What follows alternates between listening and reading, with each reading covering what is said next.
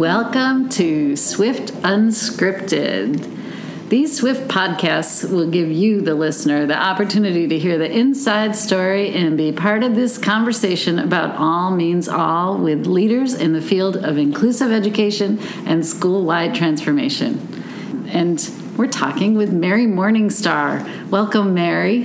Thank you. Thank you for inviting me. Of course. Thrilled to be here. Yes. Mary is an associate professor at the University of Kansas. Mary is the director of the Transition Coalition. Is that right? Mm-hmm. Transition Coalition. And we're talking with you today about sort of your vision for all means all and how that translates into the high school setting and um, get a little bit of your own history. Oh, great, great. Well, I'm happy to talk a little bit about it.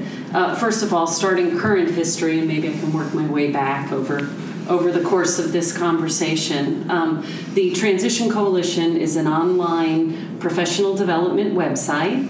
The focus is primarily on uh, special educators, secondary educators, um, but there's resources and materials and uh, online learning modules. There's a range of tools and applications that we share with the wider community what we would call transition stakeholders. So, so do you? I'm sorry to interrupt, but I'll probably do that okay, during this conversation. uh, feel free to shamelessly plug whatever okay, it is well, that you're did. involved in. Good. Uh, so if there's a website, yeah. Um, yeah transitioncoalition.org. All right, transitioncoalition.org. Now, do you have to be a student at the University of Kansas in order to access the modules, or oh, can no, no. anyone anywhere? Anyone anywhere. It, it, was all. It's been 15 years in development. It was primarily federal funding. Mm-hmm. So the Office of Special Education Programs has been a prominent um, supporter of the Transition Coalition.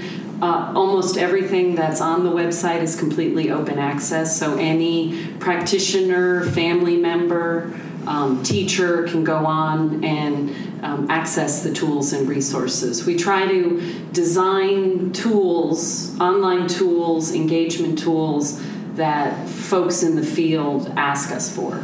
Excellent. So, and Excellent. it includes university folks. So we have what we call a PD hub. So we have a lot of university faculty. And PD stands for professional for, development. Great.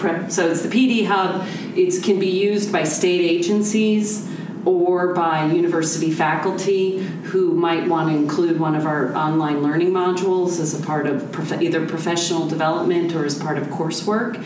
And so it's a it's an application f- so that the um, teacher or the trainer can access whether individuals have completed their module before they hold a face to face. Ah, okay. So it's a it's a way for the professional development providers to keep up with their class or the folks that they're interested in in following up with mm-hmm, after learning mm-hmm. something online. So. so. these modules, I'm assuming, promote sort of state of the art, innovative practices mm-hmm. in supporting students at the high school level. Mm-hmm. Um, maybe you could just give us an idea of what those practices are in sort of easy to sure. understand language. Sure. Uh, well, uh, over the last, probably over the last 20 years, we have been able to um, really focus on what the critical research has come out of in terms of both evidence based practices related to secondary and the transition to adulthood, as well as predictors. So, when we talk about evidence based practices, uh, I like to help um, practitioners understand that the, that's how you can help um, transform student skills. So, those are the different practices primarily that teachers and educators in buildings um, or in families in the community would use so that students can improve their skills. Okay, so what do those practices look like? I'm a parent, yeah. I have a 14 year old student who experiences disabilities, and I want to know what should I be looking for for my child when they go into high school. Great. Um, so, but before I answer that question, okay. what I want to do first is also talk about because I think they're even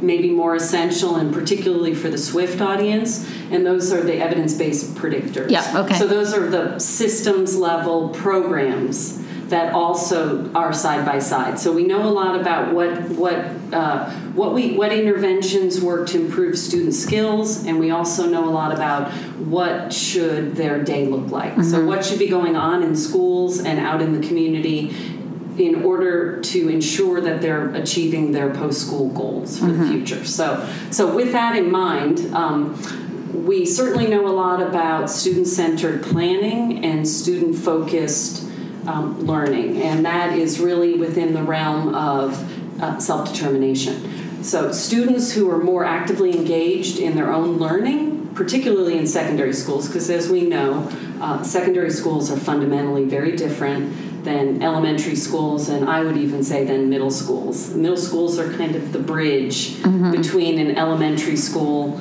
experience and what's going to happen in high school. Um, and the more students are engaged, adolescent learning is all about their own ability to take, start taking control. Um, we know from the dropout prevention research that students have to be motivated and engaged, and engagement can mean multiple things, but it can mean uh, as simple as making sure they're in class, you know, that they have to come to class in order to learn.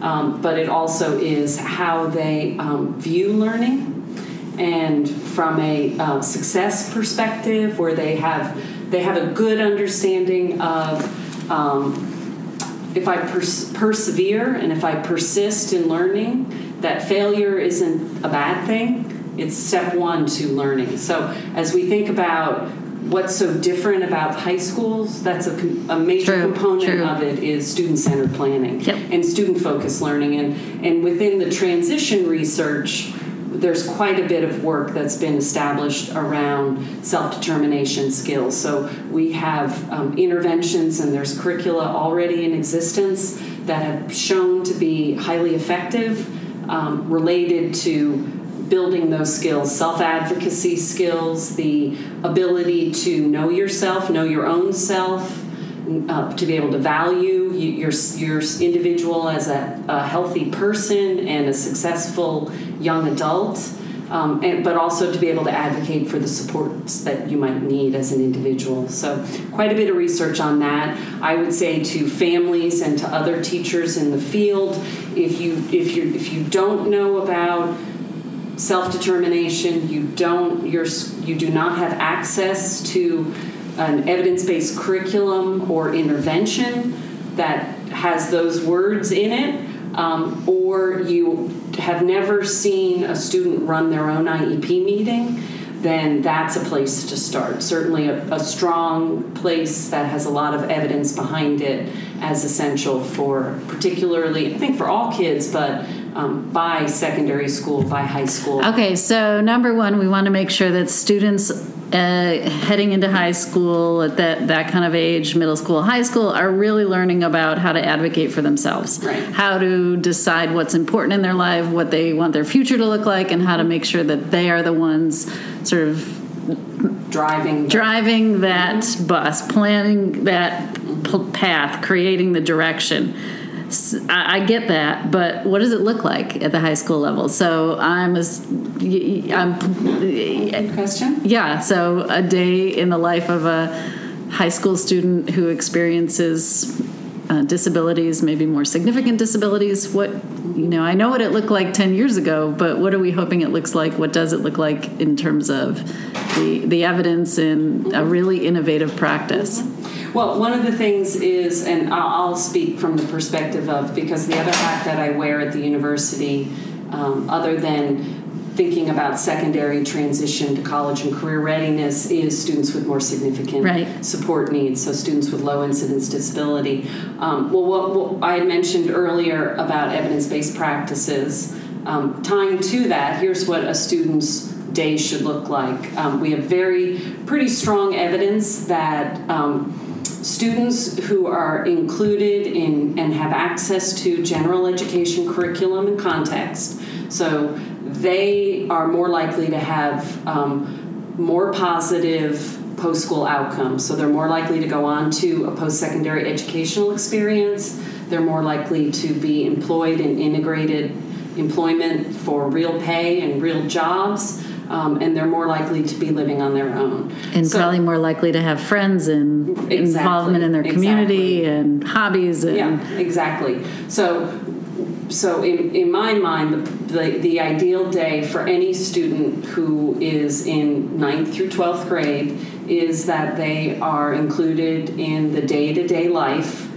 Both learning and all the other extracurricular experiences are an essential element of college and career readiness, so that they are fully immersed in the in the the full environment that's going on in that high school. So Excellent. So, okay, let me just. Okay. So, you're saying that a, uh, the schedule, the experience of a high school student with a disability, with a low incidence disability, with any Mm-hmm. any type of um, you know challenges within their educational experience should uh, be the same as any other student. Mm-hmm. So, there's the the scheduling, access to extracurricular activities, uh, involvement with guidance counselors, uh, how they get to and from school.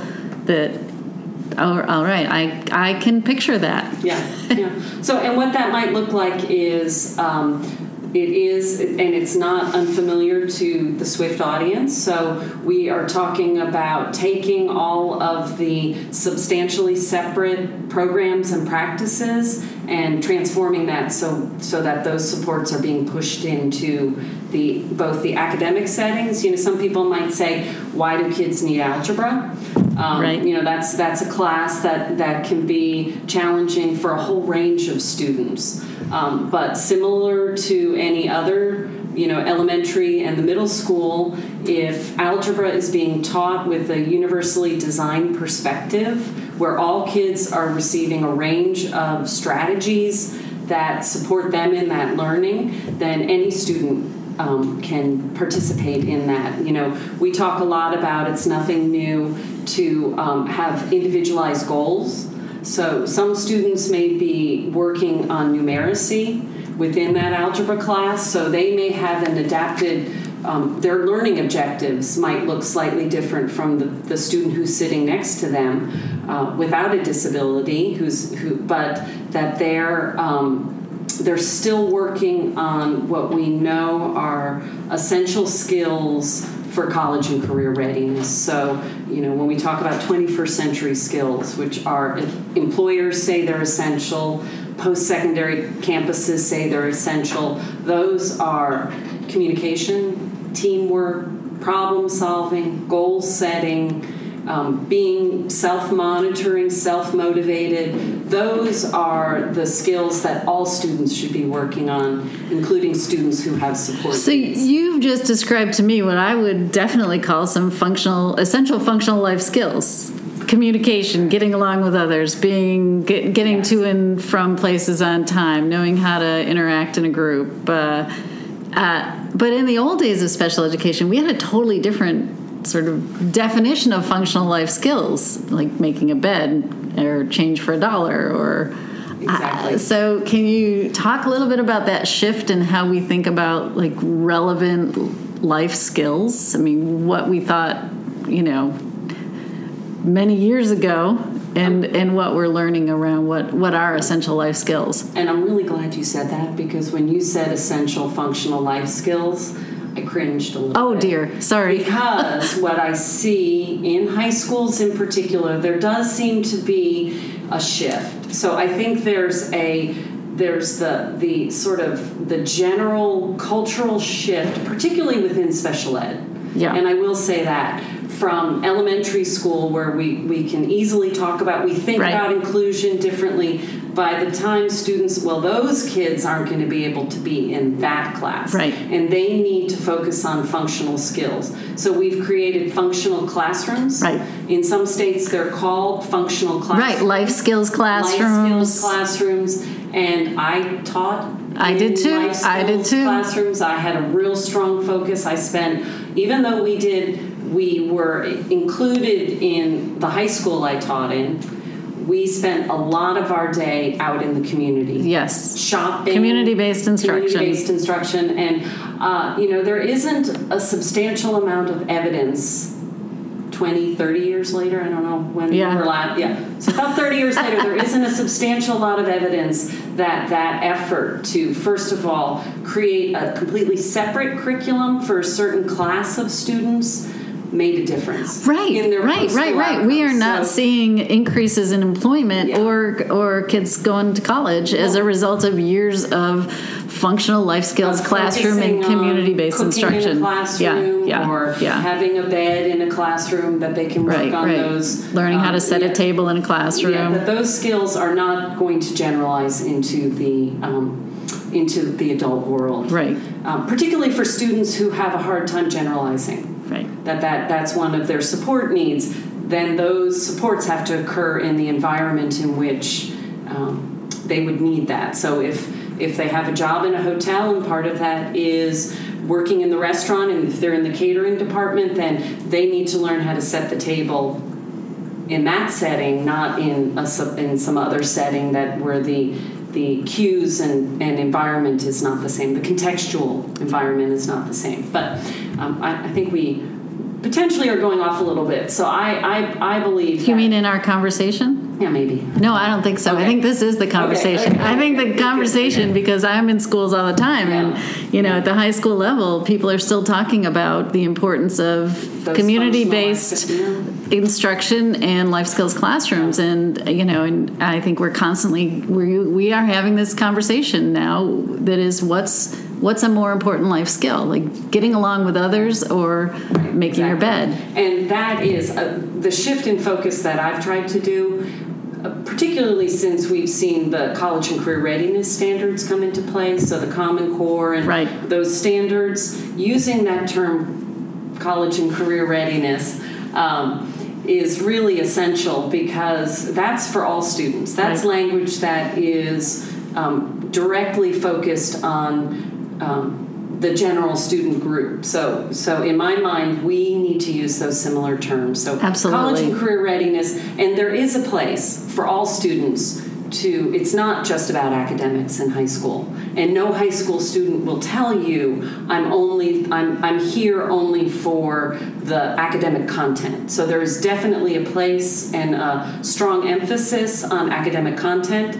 Uh, similarly, for any student, um, even students who have substantial, extensive support needs, that they have there's a place for them, and the expectation should be that they will continue to work on those their academic skills as well as the other essential skills that the research is very clear. Not the special ed research. The general ed research has had years of of um, of thought and and understanding of what does it take for young adults to become successful post high school. And it is academic content and academic engagement is one of several domains and elements of success. Others include interpersonal engagement. Um, having some of the adult roles and responsibilities and those competencies are critical, including both understanding career culture, so having opportunities for both school based experiences, co- career tech ed classes. Um, occupational awareness classes for all students, as well as work based learning. So, all students should be having opportunities, whether it's service learning or um, actual internships and you know that's not those terms are not uncommon within most high schools Right, today right, right, right. and so in my mind it makes it even easier for us to be able to think about okay students with more significant needs um, students who have support needs they should also be experiencing those same um, opportunities. We don't need to create a separate work study program for students with significant disability when there is an internship program that exists in that high school. That it's so much better to aggregate up for school business partnerships with the partners who are there working on that than to create something separate that is just for a certain group, a subclass within that high school. Right, that comes along with its own stigma and Exactly. reputation around how we think about typically students. not qu- and lower quality. exactly. because exactly. special educators no matter and I, you know i train secondary special educators all over the country to be strong secondary transition coordinators. So I've had a program in place for over a decade with that specialized expertise, which is really important. But one of the, the skills that they have to learn is to collaborate with their CTE colleagues. CTE? College, uh, career technical education. Uh-huh. Because they have a level of expertise around career content that special educators may not and so that that is equally important that they that they that we're partnering with others in a building and when you get to high schools there are so many more other types of adults in the building that that provide support and guidance to adolescents mm-hmm. that we we can't continue to be operating in a separate sort of arena down the hall or on another wing. I actually think when we um, move toward high school and, th- and all means all, that there are more opportunities for students to be included, involved, welcomed, and have a sense of belonging and learn about sort of post school opportunities because there is so much diversity within typical high schools uh, for all students to learn those things.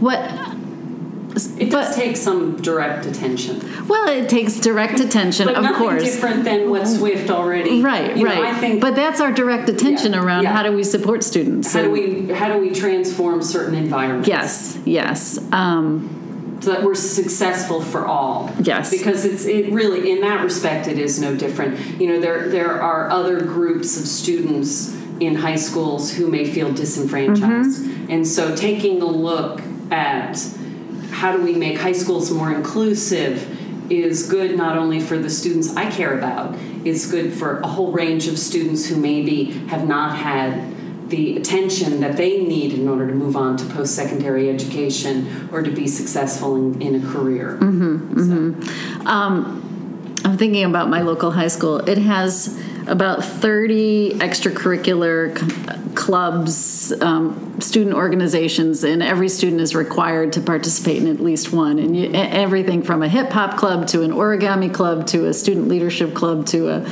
you know, a students in politics club, you name it, there's a club for it. And if you're interested in something and there's not a club, you can invent one. And I, you know, I just love that so many opportunities to get involved um, just naturally exist in high schools. But for students with disabilities, who many are entitled to be in school until age 21, uh, you know, what happens after senior year? Well, that's a really good question.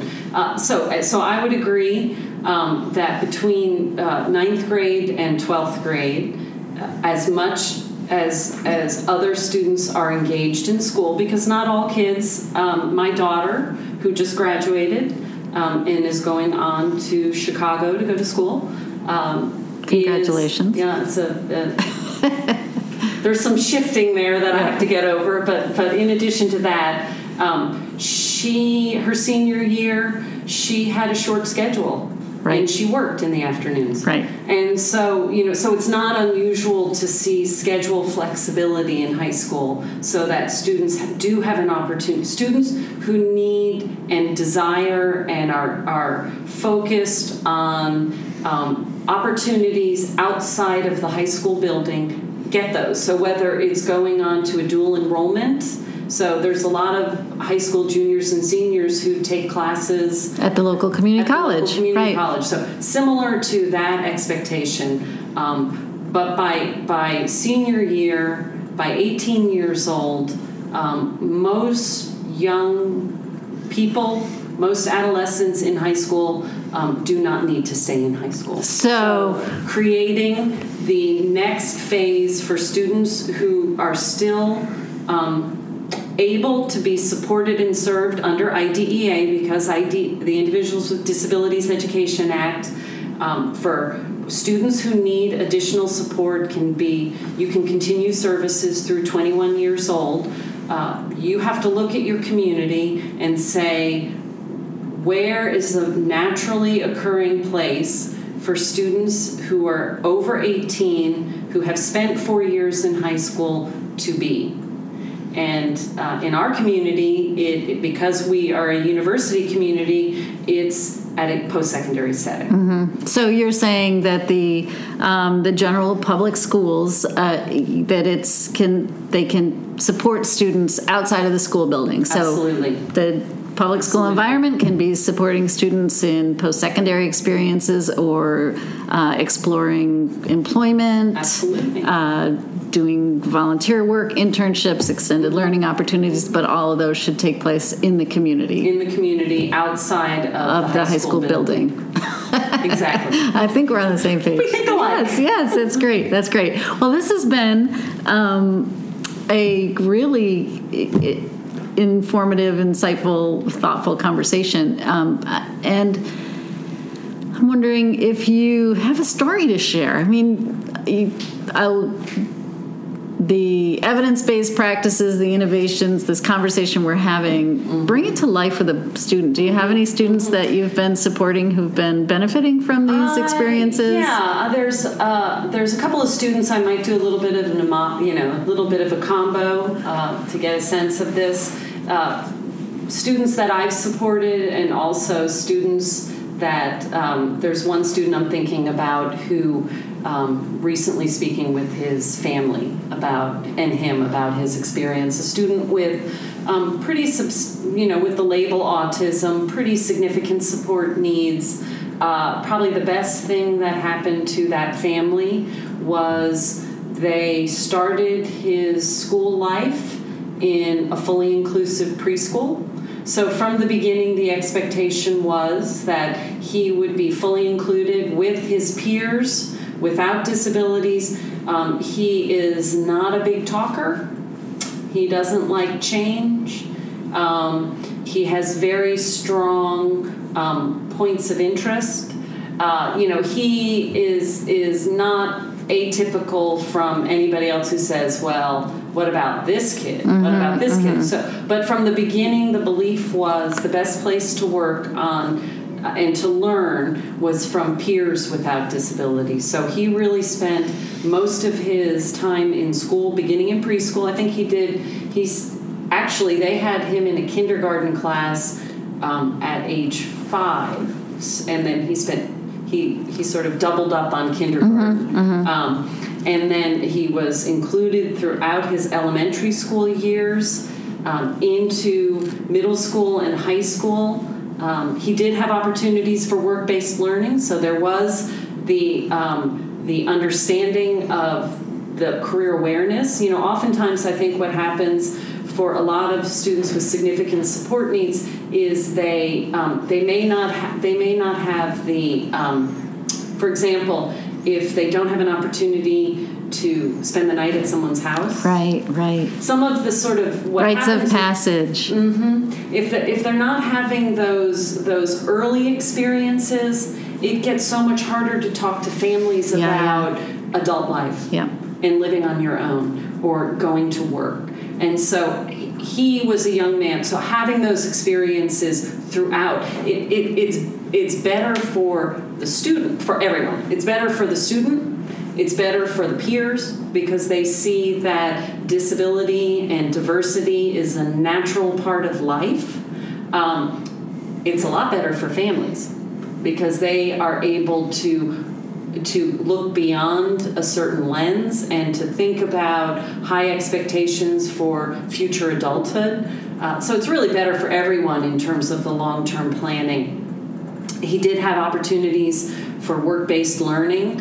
Um, as well as he did not remain in high school after age 18. Mm. So I think that's really important. You know, yeah, yeah. because schools are responsible for um, for supporting certain students up until age 21, there's often the assumption, well, they'll just stay in high school until right. 21. They'll stay in the high school classroom. Um, he did have an opportunity to go to a vocational technical school and, and begin to work on a much more focused career development um, career classes, and then work-based learning. So mm-hmm. the, the, internship part becomes um, equally important. Yep. Uh, it, he was from a, a, a, he is, I should say, from a, a small community, and so he has maintained as an adult, he has maintained his circle of friends from high school. Nice. So the friends he made in high school, the friends he made um, at his church, have maintained uh, into adulthood. So he's a grown up now He is with a job. with the job. He's been at his job. I think he's gotten the ten year pin Whoa. for this the job where where he. Uh, where he, I think he got that, you know, Well, that's a at great story, 10 and I ago. So yeah, that really and oh, now here's the- illustrates. Here's the, other really interesting part. I had mentioned he's not a big talk. You know, he's Yeah. he's not a big talker in the sense that he does. He has a lot to say. He just doesn't. Ex- he expresses it in a range of ways. Mo- most recently, he has taken on running his own support team, and he's starting to um, get into legislative advocacy. So he met with his senator recently um, to advocate for continuing individualized supports for adults with disabilities. So he has you know, continues as we all do, even um, as old adults, older adults. We continue to um, grow and expand our skills and have new experiences. So that has continued for him as well. Wow, that um, Yeah. Mm-hmm. that is a fantastic story, and I think it really illustrates all means all from from kindergarten through from preschool through Mm-hmm. high school graduation till and beyond college and um, lots of opportunities and I think I learning is got a one more thing I have to say. Yes, and I you know can. you guys. Don't, we may be wrapping up. we're wrapping up. Okay, I thought we would be. But I do have to say this because I would be remiss not to as a teacher educator. Um, all means all, and that includes teacher education. Oh, that's a whole nother So- podcast. Okay. Yeah. Okay, But we cannot continue to substantially separate special education training from general education training. We have to figure out how to to merge that so all educators in buildings see themselves in the critical role of supporting all students in buildings. You know, if this was a blog post, we'd be highlighting, bolding that sentence right now. So Okay. um, maybe we can get you to write Maybe us a blog post. one. Yeah, the Okay, next right, one right, for right. sure. I mean, these. Okay. Um, yay! Thank you so much, Mary. This has been a terrific conversation. And again, if you want to learn more, listeners, go to the transitioncoalition.org and uh, explore those opportunities. And additionally, swiftschools.org. Plenty of resources there. Past podcasts, blog posts through Swift Talk, our Swift Shelf, um, all of our uh, policy briefs, training materials, and tools you can find there on swiftschools.org. And we really appreciate your your time spent listening. So thank you, Mary. Thank you.